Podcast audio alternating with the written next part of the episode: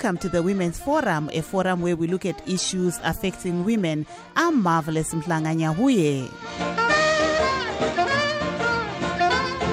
Tonight on the Women's Forum, we have one of the victims of human trafficking, Nancy Moyo, who says she just escaped from her employer where she was being held captive and is now at a shelter in Kuwait.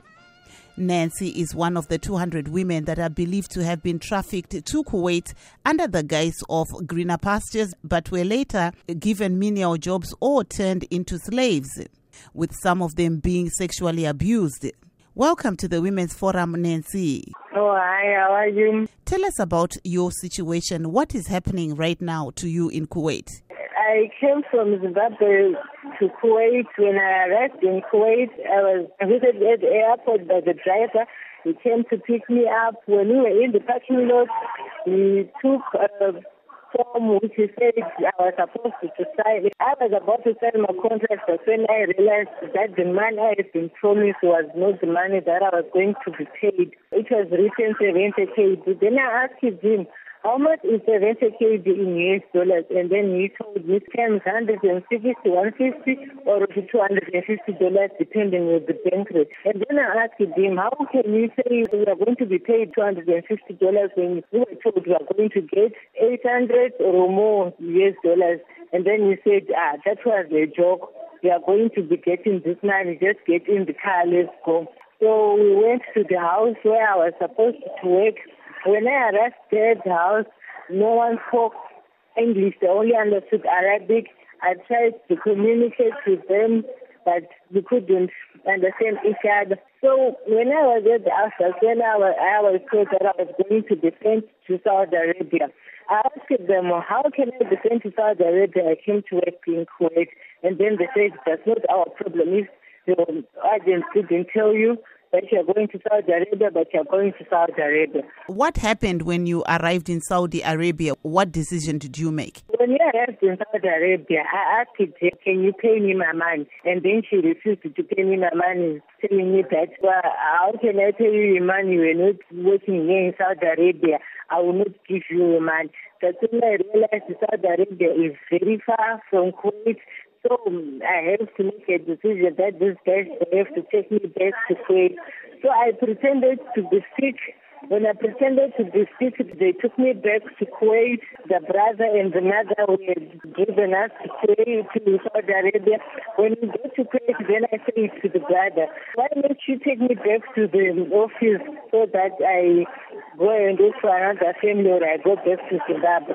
I tried to communicate with the office, telling them about my, my plans that these guys, they didn't pay me my money for the match that I have worked for them. They didn't come or give me any help. They just told them to, to bring me back to the office. How long were you with this family for and how were they treating you? Managed the house, they could attend to, to, to, to because they had access to your room anytime they wanted. So I also powered them because they didn't have power. So I even tried to tell my, my Madame Bates, you know, boys are trying to rape me, then you, will tell you are lying. And we Muslims, we don't touch you, dirty Christians, poor Zimbabweans. Why would my son try to rape you? Sometimes I would cry because they could not give us any meat to eat or water to drink. They will tell you you have to stand and work. No, you don't have to sit or do anything. They, could, they couldn't allow us communication with our families, but I did in my phone amongst my clothes. So one day when I was in the house, I managed to steal the Wi-Fi password. That's when I started to get access to my phone. So when I started getting access to my phone, I told people, my, one of my family members back home in Zimbabwe, to Google the number of the Zimbabwe members here in Kuwait.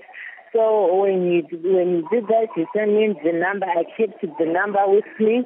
So we stayed and they started sending me to other families. So one day they sent me to another family. So when I was at that family, money went missing and I was saying you are the we are the we have never used any money so the money is stolen by you and then they I fixed my bag and then they didn't the. And then they said we had taken you back to um, the agent, you are good for nothing. Then I asked them, what about my money for all the months they said, then why should we pay you? We, we bought you at an expensive price. We're not going to pay you anything.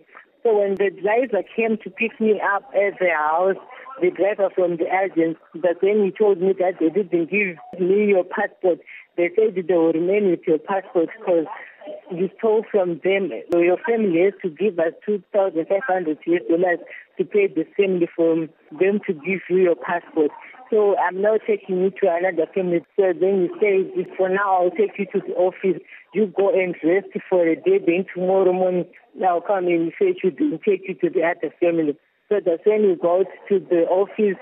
So it was an apartment or flat where we arrived. We took a lift and then got up. We were in the 18th floor. So when you arrived at this place where you were taken, were there any other Zimbabwean women and and also other yes. nationalities? Yes, there were three Zimbabwean women. One who had escaped through the window from her employers. Two others were fallen ill, and then their employers didn't take them for any medication. They just came and dropped them at the agent, and then they got a replacement, and then just left them like that. And there was a, Malaysian woman who had worked for two years, eight months in Kuwait, but was never paid. So she, she, she was saying, I just want my passport so that I can go back home now. And there was a Filipino woman who was working for the agents who was the, like the caretaker of the house, but there was no food, nothing at all, not even water. There was nothing.